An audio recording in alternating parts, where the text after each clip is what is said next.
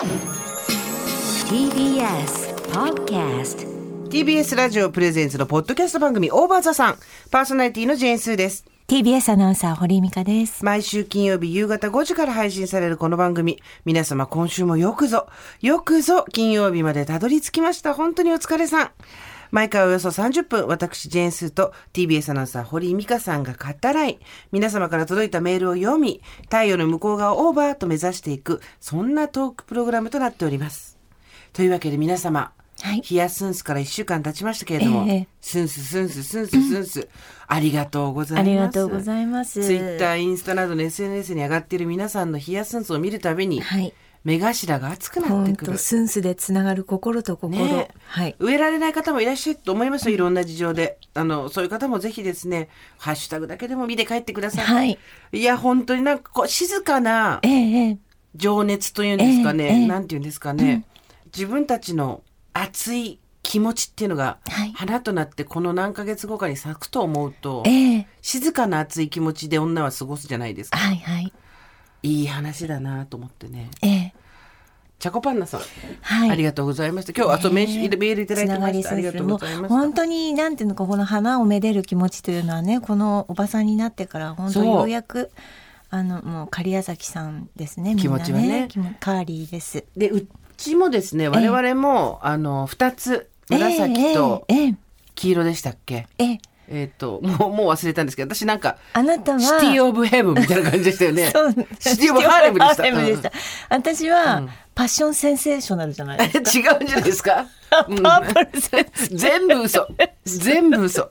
なんですけど、ええパープルセンセーションの方がめちゃくちゃね、私の方が。伸びてまいりました主。人がやっぱやる気がないから、パープルセンセーションの方が生命力頑張ってるんだ。頑張っちゃって。今なんか紫ウニのトゲみたいになっちゃってるそうそう、の。根が。もうね四方八方に。まっすぐボーンと。まだね、あなた生命力強いから、あなたが取っちゃってるから。そういうことじゃない。から、そんな、そんなさ、いや、あの、インチキ休校占いみたいなのやめてもらっていいですか？あ水が足りないんじゃないちょっのうん。ちょっと千人のヒゲみたいにしょぼしょぼしょぼって出てきてますねそう。だ、水が足りないのよ、これ。お尻についてないもの、あ。そうよ私は結構なあの量でつきましたから、これあのこれ入れすぎちゃった。あこれは入れすぎたかねらちょっと調整してください、これはあのどこに置いてるかっていうと柿山のおかきで有名な有古川古川常務の後ろに置いてるっていうこあそとで、こが一番ね、日当たりがちょうどいいそうです。何でも伸ばしはるあ、何でも伸ばしはる。それが古川さん。モンテ柿山も伸ばしはるモンテッソリーニ教育だからもう、もう。それ言うてるだけ。モン、モンテソーリですか？モンテソーリ。古川ソリーニモンテソーリに、そう。自由な教育。伸ばすよ。何でも伸ばしていく才能。でも古川さんに。根を伸ばしていく。昭和していく。伸ばしていく昭和していく。そんなでございますけども、ええいや伸びてる。皆さんもどうなんですかねやっぱり。ねえ。いや、はい。伸びてると思いますよ。そこそこ、ねえ。だってあのね SNS を見る限りではもうであのやっぱり千差万別ですごくおしゃれで素敵なね、はい。方もたくさんいらっしゃって、はい。おっとっと意外とリスナーおしゃれなのではっていう気持ちもあればですね、はい。ペットボトルを逆さにしてはい。リサイクルで使ってる人もいて、いいあこうちょっといいよっていう感じでねはい。いやこんな伸びるんですね。ねえ。ちょっとこのハーレムがね、うん。頑張ってほしいよね。ねえ。いやーちょっと楽しみ本当に。ねえどうなるのか。ええみんなで咲いた時のこと考えると本当涙が出ちゃう。このことをねうまく私表現できないんですよ。ん。私たちが今やろうとしてることはこれ何なのかっていう、本当にあのリスナーさんのヒンからいただいたヒントでみんなに声をかけただけで、我々ハブ空港になってるだけなんですけど、なんていうんですか？我々の多くが女性であることっていうのもまず一つありますし、えーそれぞれがそれぞれの町で球根を買うっていうことそしてそれを同じ時期に植えて花が咲くまでお互い手に手を取り合って励まし合って、そして日本中にある時期にドンとヒヤシンスが咲くっていう、これをねうまい言葉で言おうと思うとどうしてもねテロって言いたくなるんですよ 私。だからテロではない。レジスタンスとかねそうレジスタンスとかテロとかそうじゃないんですもっといい言葉があるはずなんですよ。ね。え私はすごい平和テロみたいになっちゃってやっぱり表現がちょっとねよろしくないんで、うん。あのなんて言ったらいいかなと思って悩んでるんですよねね。でも明らかにレジスタンスの要素はあるじゃないですか。ありますよ。ねえ。はい。フラワー革命ですよね。小さいことだけどみんなでやればっていうことですもんね。誰に気づかれなくても、ええ。誰を傷つけるわけでもなくてもどこかから何かを奪わなくても、はい。私たちの尊厳が自尊感情が上がるっていう。特に何も主張してないんですけど相互に一応助け合ってるっていうことですよね。支え合ってるし、認め合って、うん、やばくね？あなたのスンスもいいじゃないと。ね。咲かなければそれもあなたの物語っていうのが名言でしたね本当に。つながりスンスでしょ？そうそう、ね。つに。なぐんすです。いややめよう。ミカちゃんミカちゃん。また。マングースみたいになってきてるからね。またそっからスンススンスまたヒヤシンスのどこにもかかってなくなってきましたから。本当に。つなぐんす。つなぐんヒヤスンスでつなぐんすっていうね。そうですね。そうそう。ありがとうございます、皆さん協力していただいた本当にいや楽しみこうやって成長を一歩一歩見守っていきましょうよ。うん本当ですねえはい。ああなたの熊手持って熊手じゃないなんですかあれは。あくまれですよあの写真拝見しました。ありがとうございます。ね私可愛いと思って、ええいやすごい可愛く撮れた私と思ってあげたら、強そうとかあなたに何を倒すつもりなのって言われて、ねちょっと自分の感覚が世間からずれてきてることに気がつきました。っ金棒感はありましたね。てことは私が鬼になるじゃん。どうしてそういう虫クイズみたいなことやるのね。意地悪虫クイズみたいなことやるの？あれやっぱ掲げる時は、はいそのなんていうんですかちょっとこう上の方に肩の上の方にこう重いんですよ。で、バランスを取るためにも肩にグッとかけないとおみこしをしょうみたいなそう感じでね。ですよね。そうそう。でああやってなんかこう絡め取っていくっていうことですもんね本当に熊手で。そうですね。そうですよね。服をね。そうですよね。私はちょうどみあの今堀井さんがおっしゃってるのは私が、えー、大鳥神社に行くところ、うん。収める。去年、えーあ今年のだったんです去年のですか？去年というか今年の分だったんです、それで、うん。それをと収めて、うん。新しいものをうん。買いに行くところだったんですけどだからあれは1年うちにあったものですね。はい。そうなんです。でそれをで写真撮ってああなんか あの楽しそうだし楽しそうだし可愛く撮れてると思ったらみんなにあの格ゲーの女戦士じゃんみたいな引用リツイートがバンバンされて。なんでしょうねなんかちょっとやっぱり感覚がずれてきてますね。強さをねどうしても出してしまいますね出しちゃうと漏れちゃうんだよね。そうですねうん金銀財宝すべて家に行くまで取っていくみたいな感じがありました何なんだろう？なんでこう山山賊感が出るんだね？ボナチュラルボーン山賊みたいなとこあるよね。大地切り裂いて帰るみたいな感じでそうそうそうねうんしたまあゼネコンってことですよ。第一切り裂くってこと。は。ゼネコンですよ私は。私あのねあのまあ裂いて裂くっていうかまあ切るといえば。あのあなたがそれに行ってる時に年賀状をずっと切り裂いてました。切り裂くってどういうこと？年賀状をずっと切って。だからあのあ20個人事業主？そう、うん。あっていうかほら20年間溜まってる年賀状を捨てようと思っても、まあ、そのまま捨ててもいいんでしょうけど、うん、ちょっとそれも個人情報だからそうそう。私も個人事業主って言った。ごめん。個人情報。私何の話と思って。個人情報。だから切り裂いてました、うん、心を鬼にして。そうね、はい、そうしないと捨てられないもんね。でもやっぱり一枚一枚見ちゃってね、うん、でもこうやってこうやっていろんな人の顔のところをこう溶けながらこう切ってねいきました。今ここのお子さん何歳かしらなんて、ね、そうですね。そうそう。そう10年分ですよ。もう忘れちゃってる人もいますし、ねうん、年賀状を今年からやめますっていうメールとかファックスが来たこともありますよ、うん、うちの会社は。そうですか、うん、私も3年ぐらいからもう一切やってないです。本当、はい、なんかでもほら言うても個人はそうでも会社は儀礼的なの送ってくるもんだったでしょ、うん、それをやめますっていう、はいはい、あの連絡をいくつか受けまして、あええ。あのまあ、会社の儀礼的なものはね別にいいんじゃないのっていうので、うん。そうだなと思いつつ、うん。まあ、あの日本郵便も大変だなと思いながうらです。ね、うね。年末がまた近づいてくるわけですけれども。はい。あの先週ですね皆さんからいただいた表に出せない欲望感情、うん。気持ち、うん。その後もたくさん来てましてちょっと今日はそれいくつかご紹介したいなと思ってるんですけれどもはい。お願いします。そうですね感情えーっと44歳おばさんネームコロと申します。私のなかなか表に出せない感情はめちゃくちゃ褒められたいです、うん。子供の頃から恥ずかしがり屋で目立たないことをぜあと是としてきました、えー目立たないよ目立たないよ暮らした結果ステルス機能が搭載されたかのように目に見えるのにセンサーにはかからないそんな存在感が身につきました。そんな私の周りには自分語りをしたい人が集まりがちです。話しかけてくれるのはありがたいし、話を聞くこと自体は苦ではないので、当たり障りなく過ごしています。とはいえ、私にも周りの人よりも秀でていたいという点がいくつかあるので、かっこ主に仕事面。その点においてマウンティングのようなことをされると、普段しない嫌な態度を繰り返すことがここ数年出てきました。目立ちたくない心情とは真逆の態度に自分でも驚いていますが、よくよく考えてみると、勝手にランクを決めるなという気持ちと、もっと私の価値を認めてほしい、褒めてほしいという感情があるのだなと気がつきました。実際に褒められたら照れてしまって素直に受け取ることは難しいかもしれませんが、褒められたい気持ちに気づけたことは、これからの自分を大切にするために大切なことだったのかなと思っております。長くなりましたが、ヒヤスンス植えるのを楽しみにしております。朝晩の冷え込みが厳しくなりましたので、お体ご自愛ください。コロさん43歳です。ありがとうございます褒められたいよねうん、そうですうね。ん、でどうだろうね。今褒められたいよねって言ったけど、うん、褒められることがたまにあってほしいぐらいかな。いつも褒められたりするとちょっと多分、うん。ゲーってなっちゃうけど、うん。頑張った時に見ててくれる人がいるとか、うん、何かこう褒めてくれる人がいるとうん。嬉しいんですが、実は私のお友達でなんかあんまり親に褒められないで育ったっていうことを言ってる人がいて、はい。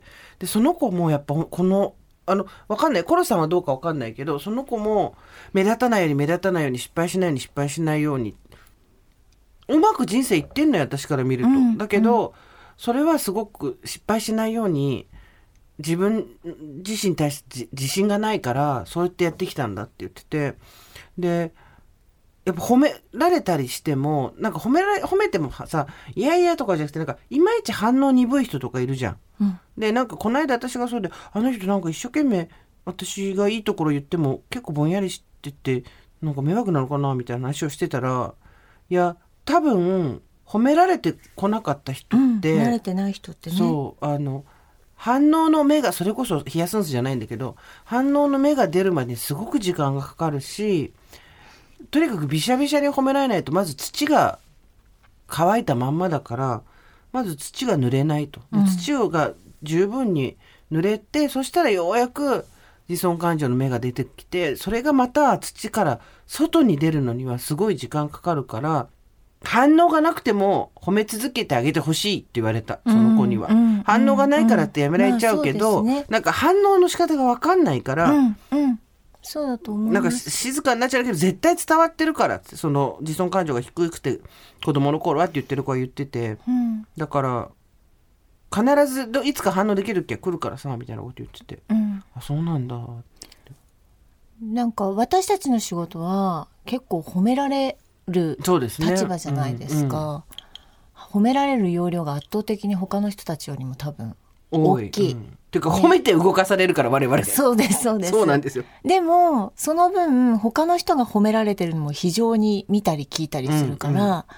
まあそこで比べるわけじゃないんですけど、うん。なんかその褒めの容量がすごく大きいから自分にあ多分普通の人よりも褒めの量ってすごく私浴びてるんだけども、うんそれでもなんか足りないんじゃないかと思ってしまうんううん。時がある。うん。なのでもう私な何ヶ月か前からですかね、うん。自分をすごい褒めるようにしたんです。自分自身ね。うん分をすごい褒めてます、今。どんな感じで？私すごいんじゃない？もしかして。ってブツブツブツブツ。なんならちょっと口に入れるからねおばさんのつぶやき。ちょっと怖いですけど、ね、具体的には何なんですか？なんでしょう？まほら例えば仕事のこととか、うん。気遣いみたいなそういう性格だったりとか。あもちろんだからそうですよ、うん。あのやった仕事に対してとか、うんうん。まあ普通だったらそこに日が日が当たらないところなんですけれども、うんうんうん日が当たらないところなんだけどなんか過度にこう受けているから期待してしまう自分がいて、うん。でそれがこうスルーされたりとかするとやっぱり自分いや私すごかったよなっていうのをずっといや私多分すごいよなっていうのをずっと いいよじ自尊心をこう、うん自分で自分で高めて、うんうん自分すごい自分すごいって思ってなんか消化する時ありますね。なるほどねうん、えーラジオネームおにぎり丸さん41歳女性の方です。スーさん、ミカさん、おはこんばんちは。いつも楽しく聞かせてもらってます。勇気を出して初めてメールします。私はもともとあまり自分の感情を表に出すのができない性格なのと、波風立つのが苦手なので、何があっても、まあ我慢すればいいかとか、そんなに気にすることじゃないと思いながら過ごしています。うん、コロさんみたいな感じだよね、うん、そんな性格なので、結婚していた時は旦那がイライラしてても、喧嘩をしたくはないために我慢我慢を重ねてきた結果、心と体が耐えられなくなりお別れをした過去もあります。うん、そして今私は仕事で管理職の立場なのですが、これがまた感情を出せない私にとってしんどいなと思うことが多々あります。めったにイライラしたり感情を乱さないので、周りからは穏やかとか落ち着いているとか言われますが、内心はデスクを思いっきりひっくり返したい願望を常に持ってます。うん、スタッフが仕事の文句や愚痴を言ってるところを見ると、咎めるどころか羨ましいなぁと感じてしまいます。かといって愚痴を言ってる自分も好きではなく、愚痴を言いたいと思っても、それって巡り巡って自分が蒔いた種なんじゃない？と、天使と悪魔の悪魔の方の私が囁くので、そこでままたぐっとこらえてしまう癖があります。今回こちらのテーマを聞いて思わずメールしてしまいました。寒くなってますので、ご自愛ください。好きな食べ物は枝豆です。枝豆おにぎりって美味しそうです。そうなのよ。あのね、周りからは穏やかとか落ち着いてるとか言われるけど、内心はデスクを思いっきりひっくり返したい願望を常に持ってるっていうのはあるよ。みんな、ね、みんな感情はありますから。そうです。いいことおとなしくしてたって、うん、心の中で、うん、って思うことありますからね。昔さ、私が高校生の時に母親と旅行に行ったの。うん、そしたらツアーで行って、えっ、ー、と、お母さんとお姉ちゃんと妹っていう家族と仲良くなったの。妹さんの方が私とほとんど同い年だったのかな。で、お母さんとお姉ちゃんの方もチャキチャキでよう喋るさ、うん、うわーって喋ってギャハハハっていうまあ私みたいな感じですよ。で妹は超おっとりしてて、まあ、ほとんど喋れないし感情も表に出さないしニコニコしてて楽しそうなんだよ。でだけど家族その家族3人とうちの私とお母さんとでその旅行先でご飯食べて喋ってる時にさお母さんと姉ちゃんがパンパンパンパンパンって物言って妹にパッて振ったんだよね。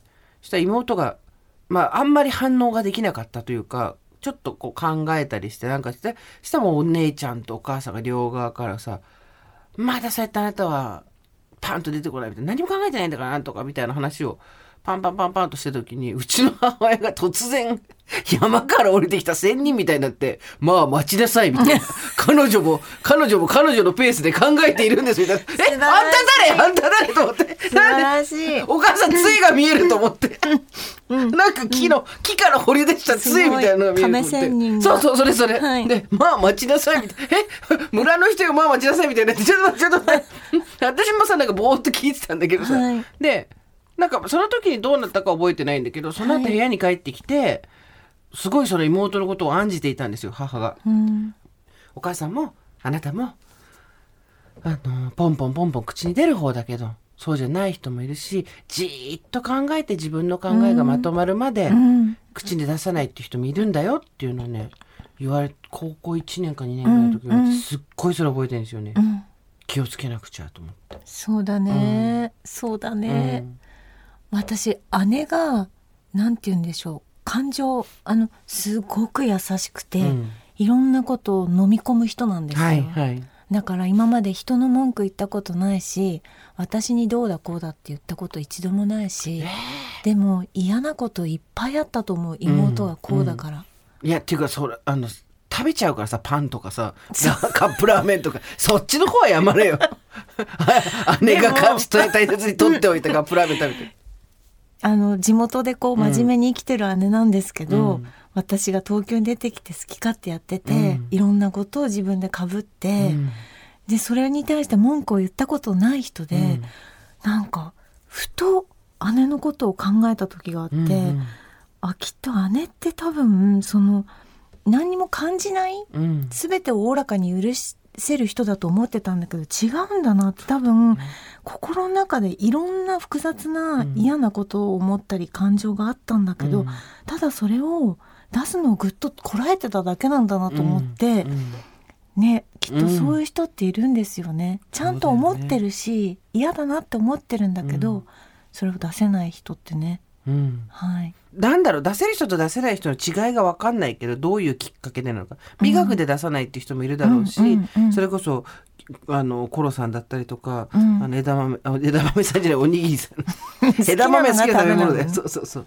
もうそうだけど、うん。おにぎり丸さんもそうだけど、まあ、我慢してとかさ、うん。言わないでって言ってた人もうん。あなたこう我慢することはあるんですか？失礼なものの聞き方しますね。すごい失礼なもの。あなたは我慢をすることはあるんですか？前提が、前提が。違う。なんか何を何をここはちょっとややめとこうとかここはやっぱあの金棒振らないでおこうみたいな。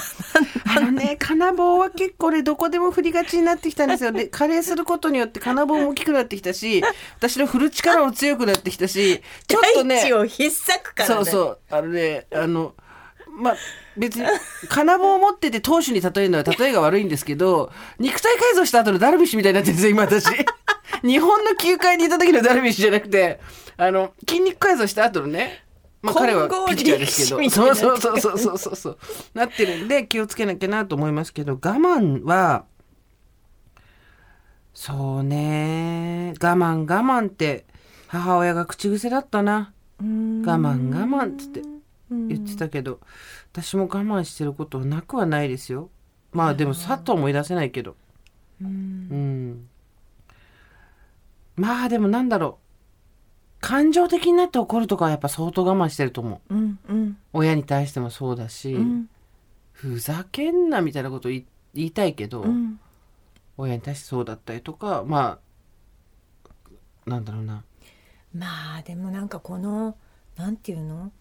このチームの上にいていろいろやってたりするとあるんでしょうなとは思いますけども。いやいやいやまあ、パートナーだった人に対してもそうだしもっと感情むき出しにしてうん。ぶつかったりししとけばよかったなと思わないんだけどしなかったから、うん。たまにやっぱ思い出し怒りみたいなのあるんだよね。思い出しフラッシュバックみたいな、ん。でものすごい怒発点をついて怒ってんだけどはってなってあこれいつの話だっけ？私いつのこと怒ってんだっけと思ってああまたなんか怒りエクササイズみたいな一人でやっちゃったと思って。なんでなんでそこは爆発しなかったんですか？怒らなかっ好きだったからでしょうね。うん好きっていうのもなんだろう。ひどいことをされてもあなたと人が好きなのみたいなことじゃなくて今考えると本当にコントロールされていましたみたいなそういうんじゃなくて向こうの事情もわかるみたいなことじゃないですか。向こうの向こうがそういう態度に出る事情もわかるとかそういうふうに理解しちゃうのもわかると思うと自分の事情をぐっと押し込めたり、うん。とか言ってこれなんかで聞いて嘘つけめちゃくちゃ怒ってたじゃんとか言いそうじゃない。めちゃくちゃ声荒らげてたじゃんとか言いそう怖いけどね。聞聞いてたら怖いね。うんメールちょうだいっつってね。おかしそうそう。だまああれですよ。その愛ゆえですね。私の我慢は。うん。親に対してもそうだし。うん。愛があるとどうしても我慢をしてしまうっていうあんまり良くない癖は私にはありますね。堀井さん何我慢してます？私ほらあの割とあなたも前何度か言いましたけど、見切りつけるの早いんですよ、早い。てかね早すぎる。ミカちゃんこのマヨネーズまだ半分入ってるよみたいなところでポイってするからまだ絞れるこのマヨネーズっていうね、はいわかりました。っていうのがすごい早いんですよ、うん。人よりも。あじゃあもうこれなし。はい次。みたいな。はいあわかりました。っていうのがすごい早いのでだからなんか一瞬我慢するんですけど、もうなんか考えないことが多いですかね、うんただまあなんて言うんですか？やっぱり子供に関してはね本当に。あ ひどかったですね。我慢。我慢。ですよ。我慢。我慢。でも私も本当にミカちゃんが唯一あそうなんです。自分のコントロールができ理性ができなくなるのは。子育てのポイントのところだよね。息子。優秀ないい子だと思いますけど優秀ないい子なんですようん。何が気に入らないんですか？優優しくて優秀ないい子じゃないですか何が気に入らないですか？やっぱりね私はねあのねやっぱ電車に乗っていて前に乗ってる学生がもう1秒足らずも逃すまいって言って参考書を見てる様にね、うんうん。どうしてあんなかったんだろうってね 涙が今でも出てくる。えマジか？そのことまだ言ってんのか？長いな。だってもういい大学入ったんですさ。いやいや今日の今日もスタバでめっちゃ勉強してる人が隣にいたけど、なんか ご両親にはどんな風に育てられましたかって。話しかけなくなった。ほんとね真面目すごいね。めっちゃいい子なの。フォロー入り始めた。フォロー入り始めてまた泣き始めた。めっちゃいい子だけどね、うん。勉強しないんだよ本当に。あのね、息子を使って生まれ直そうとするなよって話ですよ。む 息子を使って自分の底上げをすんなよっていう。もうねこれはね似てるのよ私に 息子がね。試験の前前とかがさゲーセン行ったりとかさしてんの、あ私もそういえば試験の前それも入試の前にセールに行ったと思ってだからさ、あのさ、育て直しを子供を使ってやるなよ。生まれ直しも育て直しもやる なよ。なんで1秒1秒1秒1分を大切にできないの？自分だよ。自分だよ。堀井さんが息子さんを使って自分を生き直したり育て直したり、あの、クラスチェンジをしようとしてるのが良くないんです。いいのもうね私のこともね関係なく生きて自由に生きてますから大丈夫でいいいはいさあおばネーム膝がカビさんです、はい。膝がカビさん？今ちょっと私もちょっとスロースターターでしたけど 気づくのが膝がカビさん。はい。膝ってカビんのかカビんのか。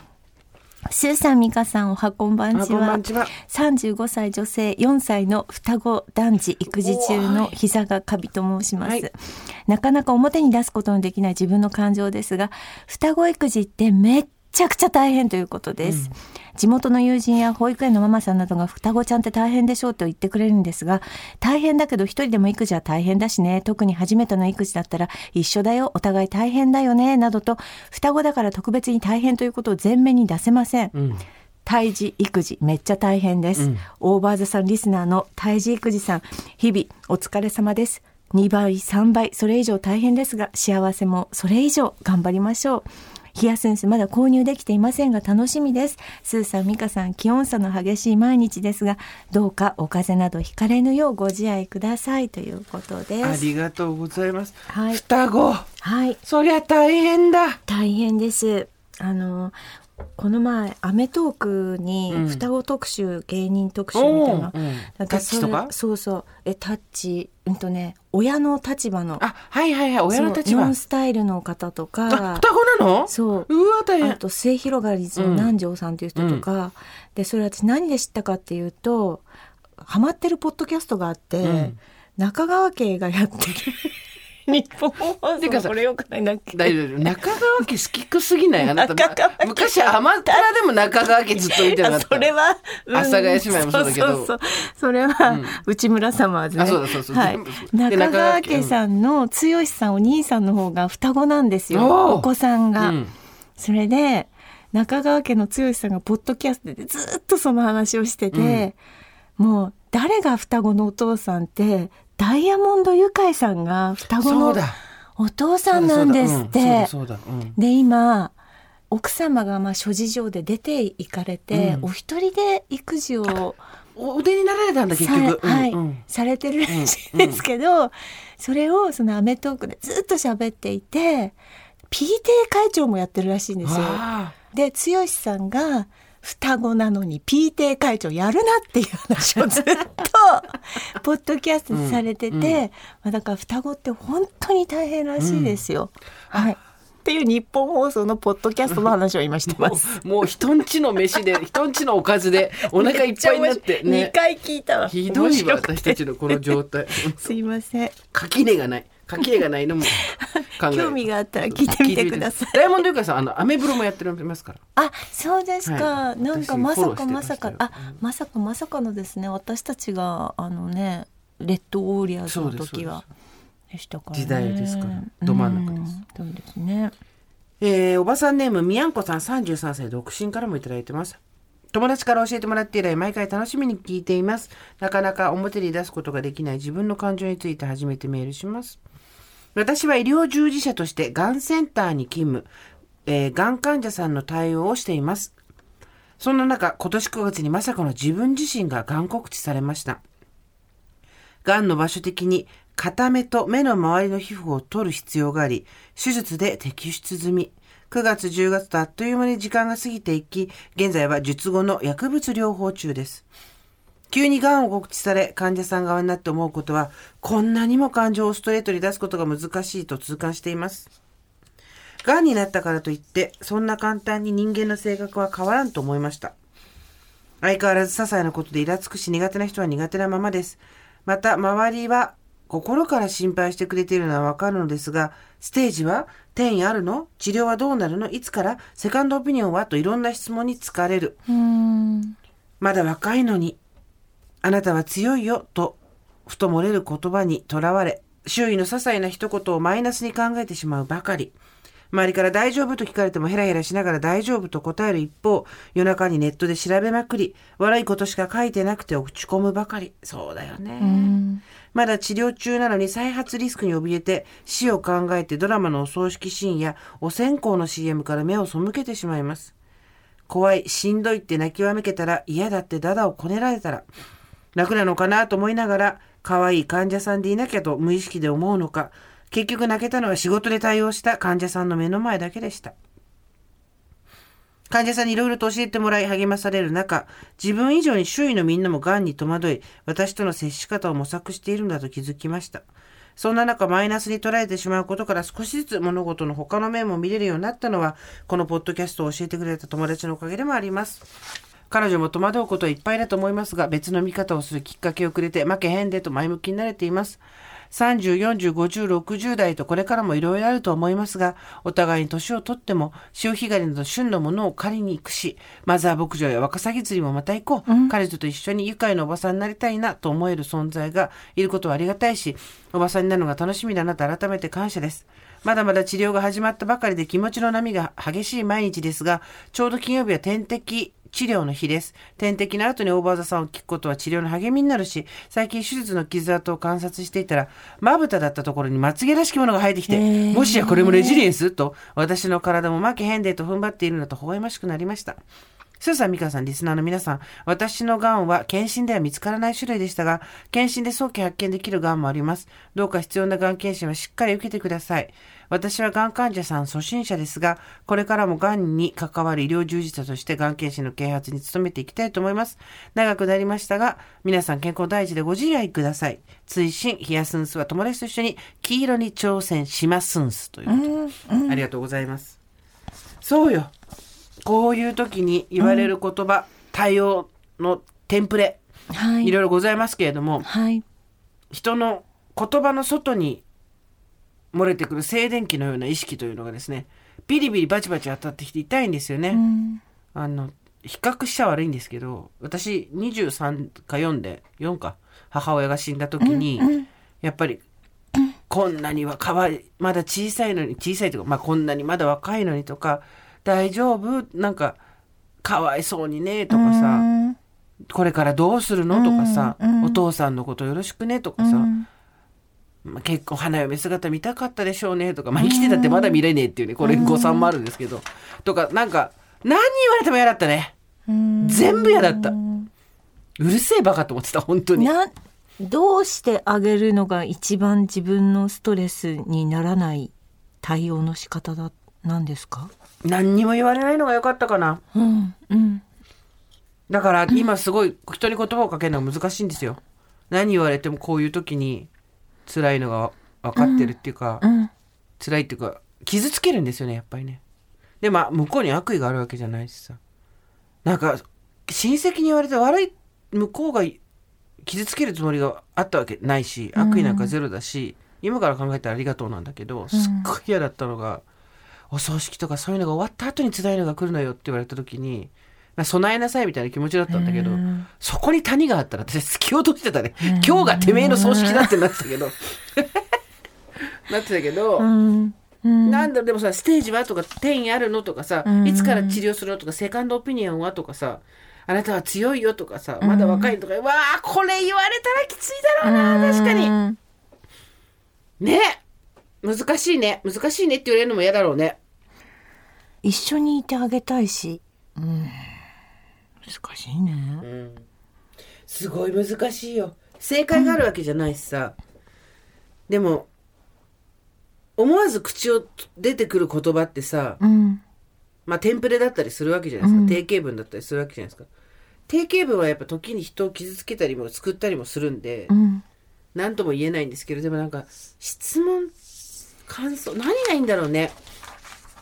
いや、例えばじゃあ私、がんになりまして、片目と目の周りの皮膚を取る必要があって取りましたって言って、わあ、手術成功してよかったね。大変だったでしょう。って大丈夫なのか？とか。その人の調子にもよるからね。でも患者さん側になって思うことは、こんなにも感情をストレートに出すことが難しいということっていうのは、そうだよね。私たちはさ、周りの人間だからさ、何、どうやって気使おうかしらとかさ、どうやって傷つけないよとか、どうやったら力になれると思ってるけど、それ思ってんのは向こうの方なんだよね。本当に。心配させないようにと思ってさ、なんつうの、ちょっとこう、おどけてみたりとかしたわけでしょ。うん、そうだね。まあでも、ポッドキャストを紹介してくれた友達とこの先一緒におばさんになっていきたいなって思えるっていうのは嬉しいことですね。嬉しい話ですね。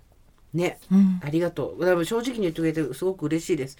ここ、なんかさ、早いうちに親を亡くしたりとか、早いうちに病気をしたりとか、あと、まあとにかくひどい仕打ちにあったことがある人ってやっぱり、そういう時に人がどういう気持ちになるかとか、わかるわけじゃん、でそういうことを思わない方が幸せなんだよ。本当はそういうことを経験しない方が幸せなんだけど、でも、きついことを経験したことがない人ってやっぱり自分がどうリアクションしていいか分かんなくてこう怯えたりするからね。そういう人にとってのこういう人の話が届くといいなと思ったりもしますけど、うん。えーこちらはですね。あ、スーさん、ミカさん、おはこんばんちは。初めてメールいたします。35歳独身女性、つぶあんと申します。はい転職活動中の息抜きに聞き始めたのですが、わかるわかると共感したり、お二人のやりとりに爆笑したり、リスナーさんからの負けへんでエピソードに思わず涙したり、なかなかうまくいかない状況ではありますが、とても励まされています。さあ、この方もそうなんですけど、メールテーマ表に出せない自分の感情ですが、一つは先輩や上司に何か頼まれる時の、あなたはこういうの上手だから、あなたはなら大丈夫に対する、本当はそう言っとけば引き受けてくれるって思っているのではないかという感情です。んうん先輩が起こしてしまったミスやクレームの処理、期日ギリギリで引き受けていただけるか微妙な発注案件など言い方は悪いのですが、どう考えても面倒と思われる仕事を振られがちで、必ずと言っていいほどそのフレーズを使われます。うんあなた上手だからあなたならやれるわ大丈夫っていうね。褒めたり励ましたりというよりは面倒ごとを引き受けさせるための潤滑油として使っているんだろうなと感じていますが表に出せるわけもなく前向きに取り組む姿勢のふりをしてやり過ごしています正直自分が引き起こしたミスくらい自分で謝ってくれと思ってしまう自分もいます。もう一つはちょっと良いな気になるなという人がいた時に知人や友人と同じ人に好意を持っていると知った時実は私もその人のこと気になっているんだよねということができません。うんこれまで2回あったのですが2回とも言えずでした。話の中でそのことを聞いた瞬間、これは絶対にバレないようにしなければ、女優だ、私は女優だと言い聞かせ、えー、頑張ってよとか、めっちゃお似合いだと思う素敵カップルになりそうと、恋バナの浮ついたテンションで、キャキャウフフと相槌を打ち、演技をしながら話を続け、好意を持った相手に対しても絶対にバレてなるものかと距離感を保つようにしてしまいます。結局その友人や知人に勝てるほどの魅力が自分にはないということを自分で客観的に分かっているからと勝負から逃げている自覚はあるのですが好意を持っている相手が幸せでいるいてくれることが一番なのに勝負がどうこうというのもまた違う気がしてただもし言っていたらどうなっただろうなと時々思います。お二人は友人と好きな人が被ったという経験はありますか？つぶあんさん。ありますか？えー友人と好きな人が被った。ないですね私。私もない大間一本釣りだから人と趣味が被ることもない。あんたの大間のマグロいほんと大きいよね。本当に。当てたら何千万本当に、ねうん。みんな見逃してるけどすごいマグロだよこれっていうのばっかりだから。今釣りにかかってんだよね。いやでも今ねちょっとねえこのまま行くと釣れないから少し距離リーリー取ってるどっこいしょどっこいしょ、リールを引けリールを引けでしょ。マグロの幸せを一番に考えてるから。何言ってんだよ。マグロが海たとえかゆかゆ。たとえたとえ針を引きちぎって、うん。海に出てっ大てもいいってことですもんねあなたのマグロは。そうね。ねえ、まあでもあれですね、その、お友達と好きな人が被るとうん。引いちゃうっていうのは、うん。確かに、でもそこでグイって出てくるの難しいよね。出ていける、うん。自信がある人はいけそうですけどね、っていうか、友達とそのグイグイってなるのが嫌じゃない？そうですね。ん。私ももうなんか相手に彼女がいるとか、うん。相手に好きな人がいるって知った時点でもうすぐあのシュンとなるよね。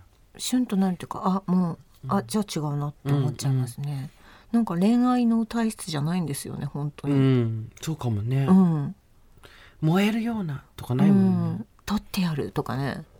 そういうのもないですしね、だからなんでしょうね。ないんですよ私たそうなんですよね。ただね、会社は辞めた方がいいよ。転職した方がいい。うん。なんでかっていうと、うん。そこと戦わなくていいんですよ。まあどうしてもそこに勤めていかなきゃいけない理由っていうのはあるかもしれないけど、はいはいはい。一回配線処理になるとそっからね、ひっくり返せないんだよ、会社って。うん。だから絶対配線処理のところに入っちゃいけないのよ。うん。で女の人ってそこにススッとね、人がいいから流されやすいんですよ。ポジション決まっちゃうからねこの人がそれをやってくれる人っていうねだから、まだ35でしょ全然いけるから、うん転職した方がいいよ。うん本当に。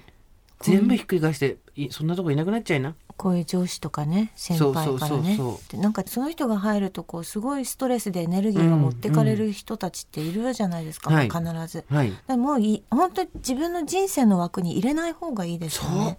いいこと言う。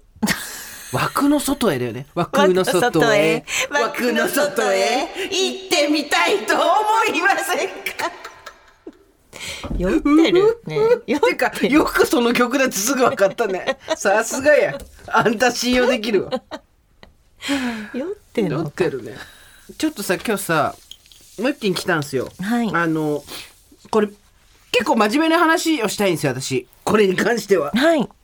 もちろん。えっ、と、おばさんネームサリーさん、先週来たじゃないですか。はいなかなか表に出すことができない自分の感情っていうので、ええセックスがしたいと。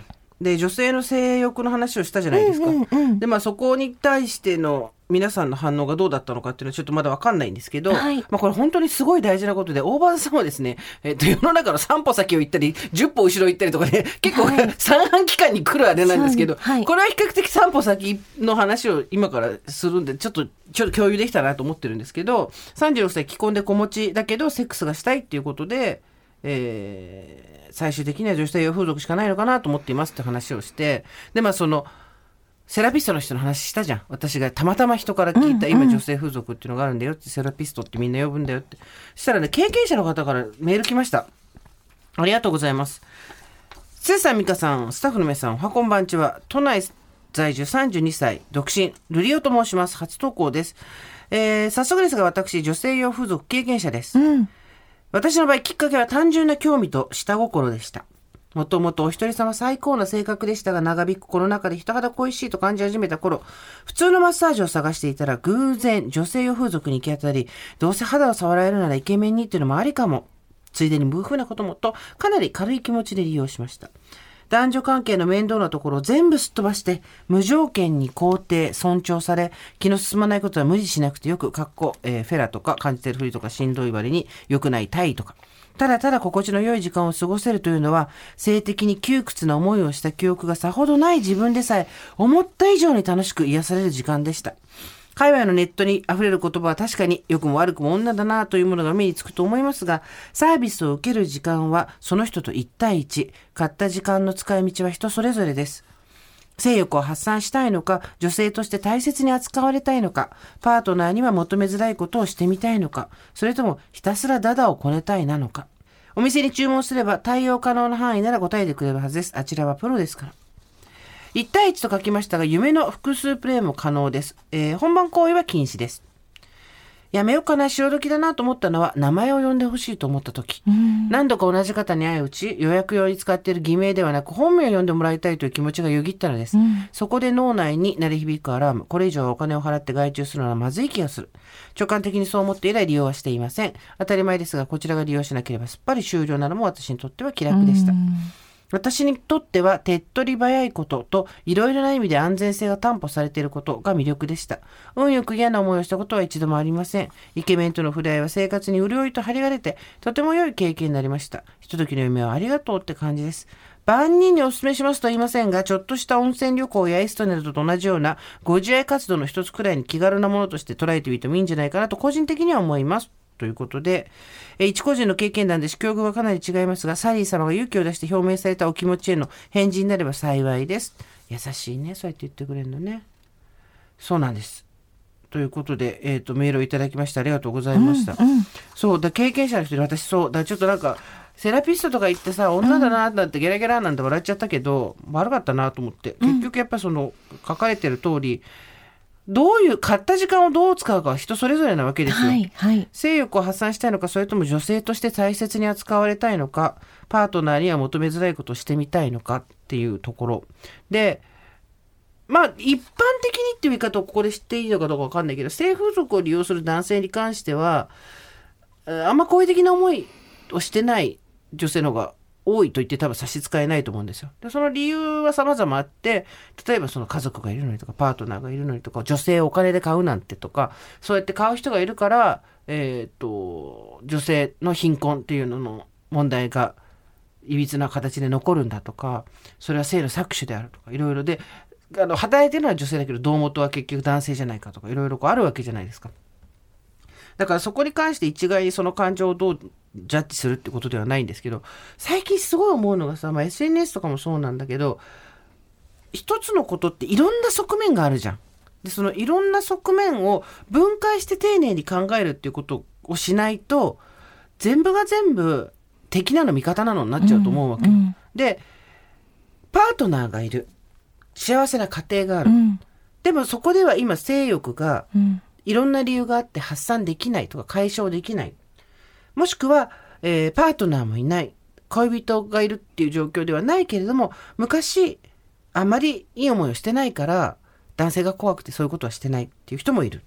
いろんなこう状況がある中で、ただ、女性にも性欲っていうものがあって、それは心と心がつながった愛のパートナーとだけしか分かち合えないものであるっていう、うん考え方自体にやっぱり一回ちょっと踏みとどまって考えた方がいいと思うんだよね。うんでなんかこの間先週の放送聞いて友達が「いや結構増えてるなのが面白かったの女性性あの風俗の話」っていうから「いや結構増えてるらしいよ」みたいな話したら「まあ女の人が男性化してきてるのかな」って言われたから「いやいやいやいやそうじゃなくてうんそもそも両方にもあったのにうん。2つともうんあるものじゃなくて片方にはないものとされてきたっうんていう話なんじゃないのっていう話をしてたんだけど逆もしんなりなわけですよ。これでね、えー性欲を発散したいのか女性として大切に扱われたいのかパートナーには求めづらいことをしてみたいのかっていうこれさここに男女差ないじゃん。うん。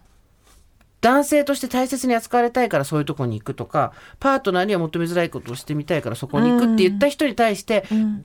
その構造として女性をお金で性行為を買うっていうこと性行為およびそれに類似した行為を買うっていうことがの是非っていう話とそういう性欲を発散したいとか男性女性として大切に扱われたいとかパートナーには求めづらいことをしてみたいとかっていう欲望のあるなしはまた別の話だと思うわけ。うんで私たち今までそれ全部ごっちゃにしてきちゃったと思うんだよね。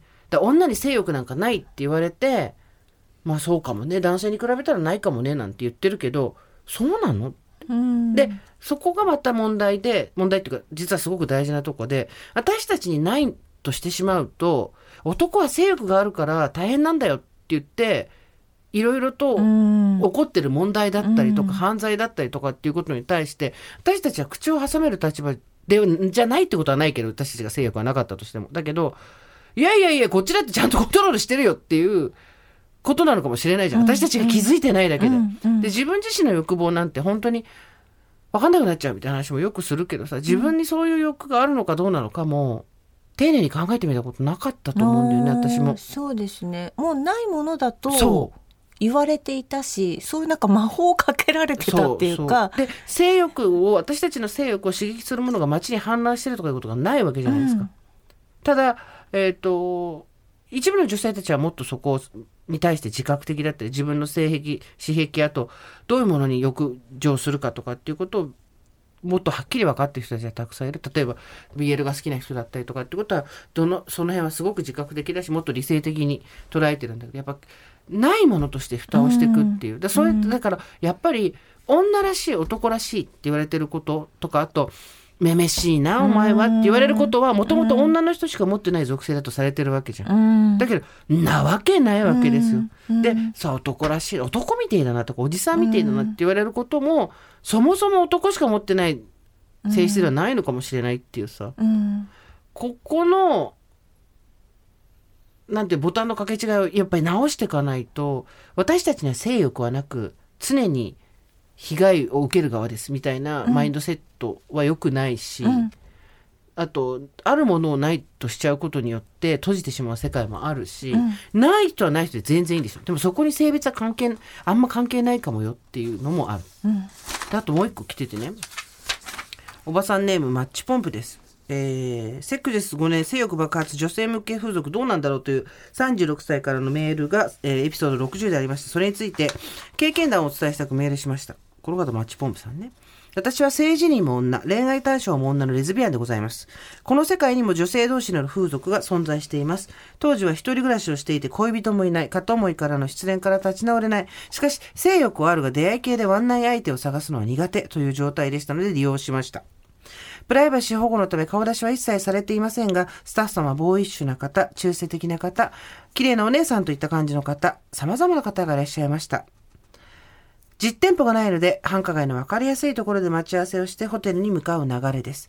行く途中でおしゃべりをしたり、お部屋に入ってお茶を飲みながらおしゃべりしたり、お風呂に一緒に入ったり、とことをいたすまでステップを踏んでいくという感じでした。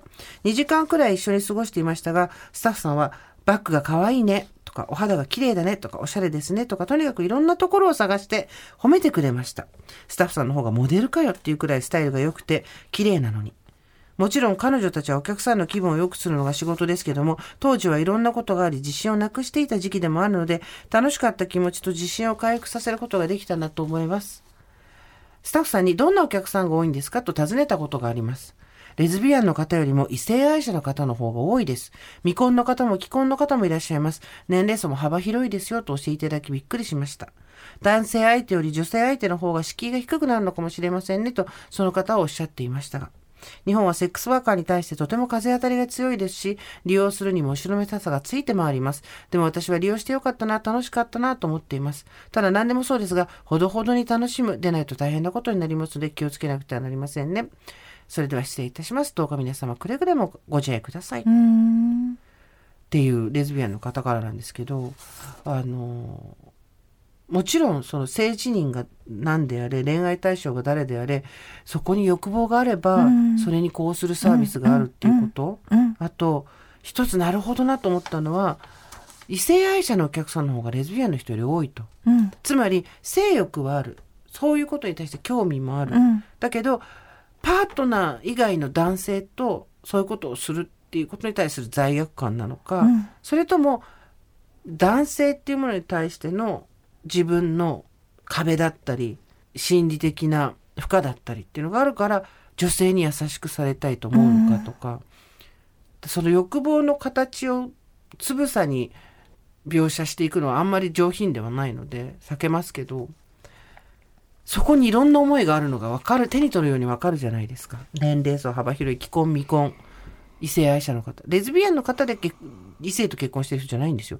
異性愛者の人がレズビアン風俗に行く理由って何だろうっていうところ。まあそういう漫画もあったりしましたけどなるほどなって自分の中でいろいろ考えていかなきゃいけないよな。なんかもうないんですわとか枯れたんすわとか簡単なこと言言わない方がいいなって。やっぱりそのないものとしてるもの突然さ油田みたいに噴出したりするじゃん。うん。それこそコンプレックスもそうだし、うん。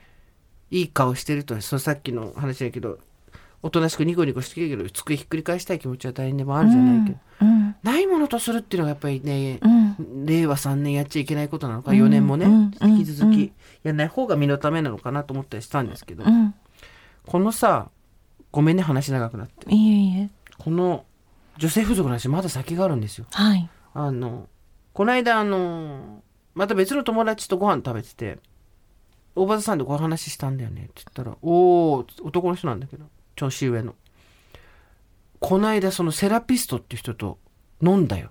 えー。その人が。あ男性のセラピストね。そうそうそう。そうその人はあの製産業に近いところで仕事をしてる人ではあるんですけど喋ってていや実はその男性セラピストとに会って喋ったと。で結構ナンバーワンみたいな人ですごい清潔感のある30あらさって言ったかな？30ちょいぐらいの男の人。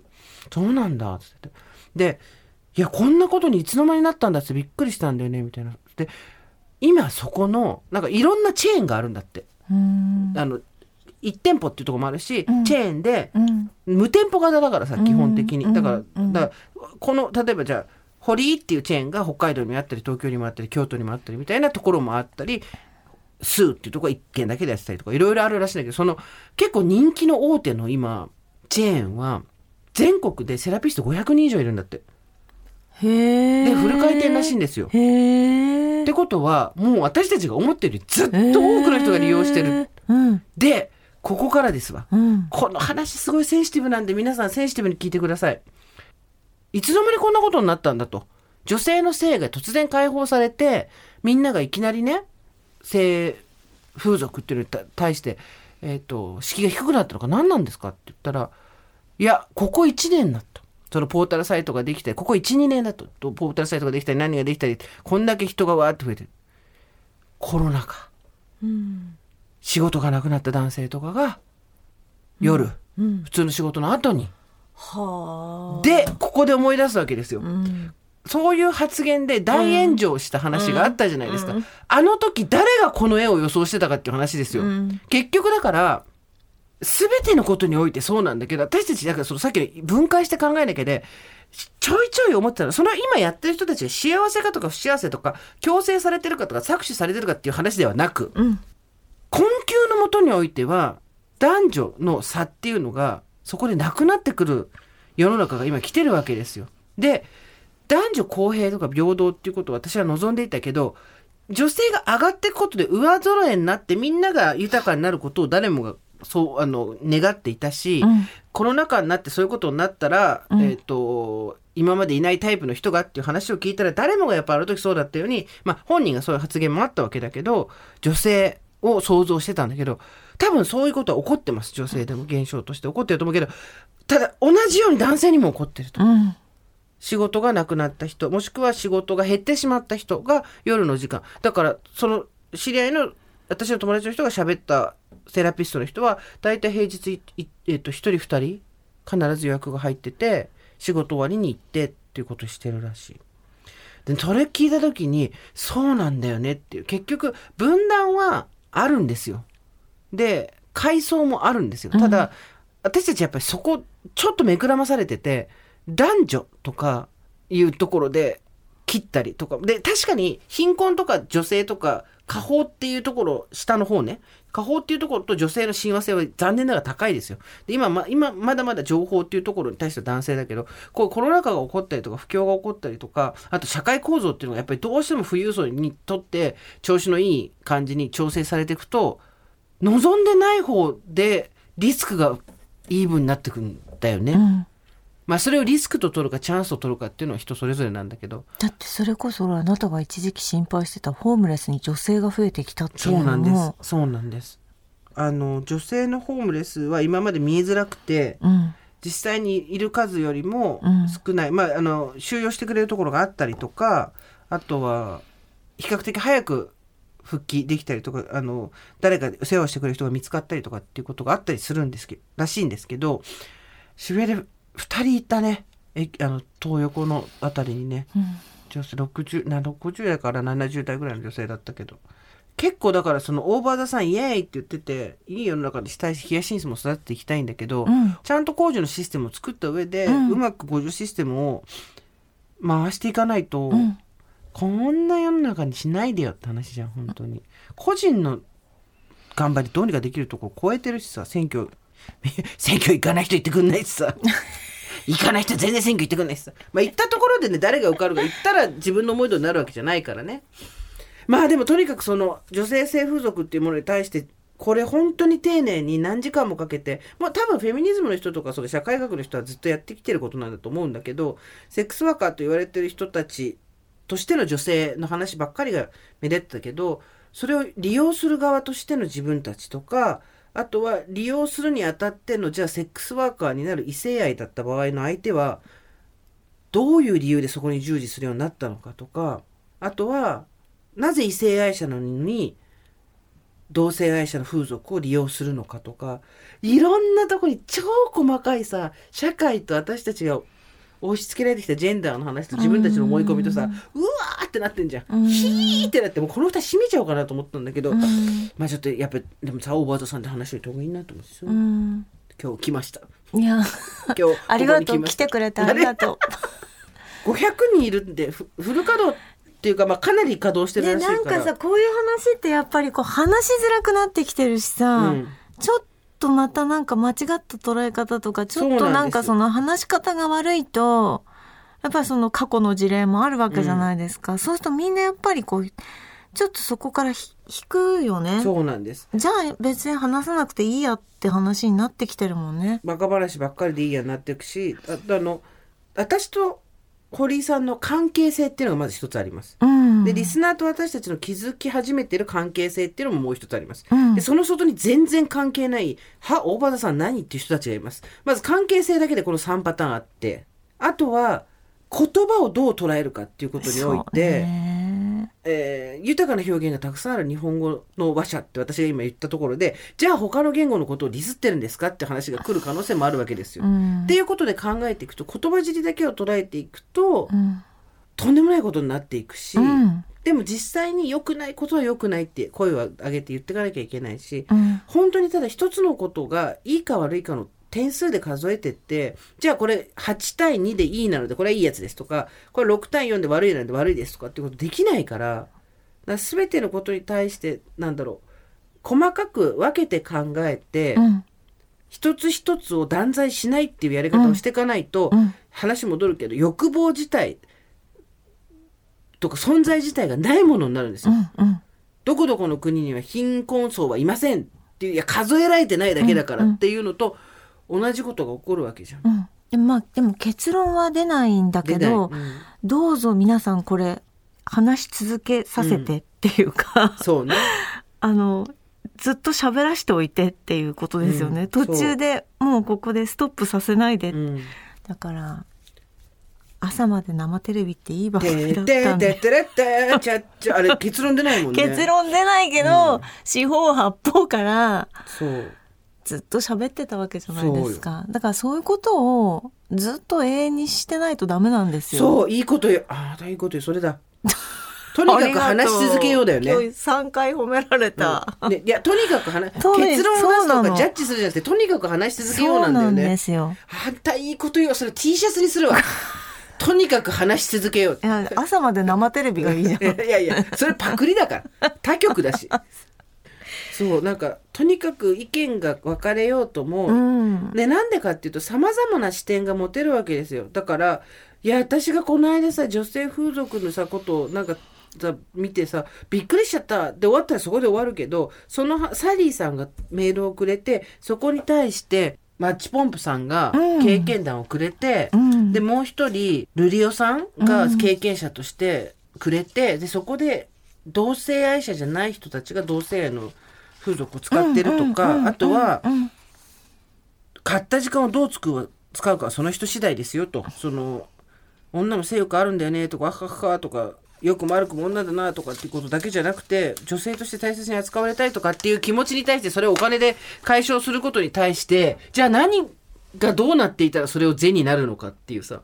まあ、い完全にそれはもう受ける、そのお金を支払われる側が搾取されてなければっていうのはまず絶対一つじゃない。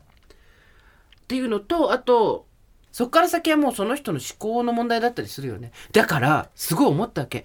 なんか私たちが子供の頃は、すごい雑な言い方するよ。すごい雑な言い方すると、風俗が好きな男性と、あと、女性はそれに嫌悪感をっていう二項対立だったわけじゃん。でも女性で働いてる人がいるみたいなところでこうぐちゃぐちゃぐちゃってなってたけど、そうじゃなくて、風俗を利用することに対して抵抗がない人と、それに対して抵抗がある人っていう新しい線引きが出てくると思うんですよ、そこに。うんうんうん。そこに性別は関係ない話なのかも、うん。もしかして、うん。最初からとか、うん。じゃあそれに対してそこがすうまく住み分けることはどうしたらいいのかって言ったらやっぱり産業としての搾取がないことみたいなうん。話になっていくわけだけど、じゃあ産業としての搾取をなくすためにはどうしたらいいのみたいなところから今度さいろんな人が必要になっていくわけじゃん。うん。で話をしたりとかやっぱとにかく話し続けようなんだよね。うんだからやっぱあの大声コンテストって正しいんだよ。ああいう突なんか絶叫、うん。絶叫するやつあるじゃん。年金くれとかそういうでしょ？給料上げろとか、美佐子大好きだとかやつでしょ、うん、声に出すっていうことね。声に出すって正しいんだよ。やっぱ声に出すのが苦手な人は、あのインコとかに言わせた方がいいね。あ、インコにね、こうずーっとパチパチパチパチ。インコが喋っちゃうじゃん。インコが言っちゃいけない時に言っちゃうじゃん。ね。そうだよね。声に出せない欲望って何？声に出せない欲望？それをね、私たちね、もう分かんなくなってんのよ。私だからなんか考えたんですよね、うん。自分で。いい顔、いね。いい子の顔でね、自分のこと飼いならしてると欲望が分かんなくなるんだよ。インコに言わせるとしたらなんなんて言わせるの？いい子、インコどっち？インコインコインコに。インコに？なんだろうね。あ、わかんないのよ。なんだろうねなんかやっぱうまくね、自分を御しすぎたよ。本当に。ダダをこねたいっていうのはあるよ。だけあど、じゃあ実際に何をしたいかみたいなのが、ないのよ。インコがセックスがしたいって言ったんですもんねそりゃねそう。なかなかのパンチがあるよ。セックスがしたいセックスがしたいって。この辺からだから私たちダメなんだって。さっきまでめっちゃ真面目に話してたじゃん。なんでこうなっちゃうの？はい。というわけで今日はいろいろと長々とお話ししましたけれども。はいはいえっと、来週に関してはですね、皆様のヒヤスンス、えー進捗状況を教えていただきたく、えっと、水栽培しましたとか、土に埋めましたとか、根が出てきましたとか、まだ買ってませんとか、いろいろなんかちょっとヒヤスンスのですね、えー進捗を教えてください。ねこのヒヤシンスのこのねさっき また伸びてるそんなわけないじゃん。で、お化けのか人形の髪の毛じゃないんだから、日本人形の髪の毛じゃない。そんなわけないじゃん。また伸びてるって怖いよ。といったところで今回はここまでにしておきましょう。はい。オーバーザさんでは皆様からのメッセージをお待ちしております。送り先は番組メールアドレスで over.tbs.co.jp over.tbs.co.jp です。アルファベットは小文字で over です。番組のインスタを開設しました。うん皆さんの、そう、済ました。はい皆さんのヒヤシンスが美しくてしょうがなはいいストーリーズあります。ハッシュタグつけてくれれば拾いに行きます。えー、 OVER THE SUN で検索してください。ツイッターのアカウントもございます。よろしくお願いします。それではまた金曜日の夕方5時 OVER THE SUN でお会いしましょう。ここまでのお相手は TBS アナウンサー堀井美香とジェーンスーでした。オーバー TBS Podcast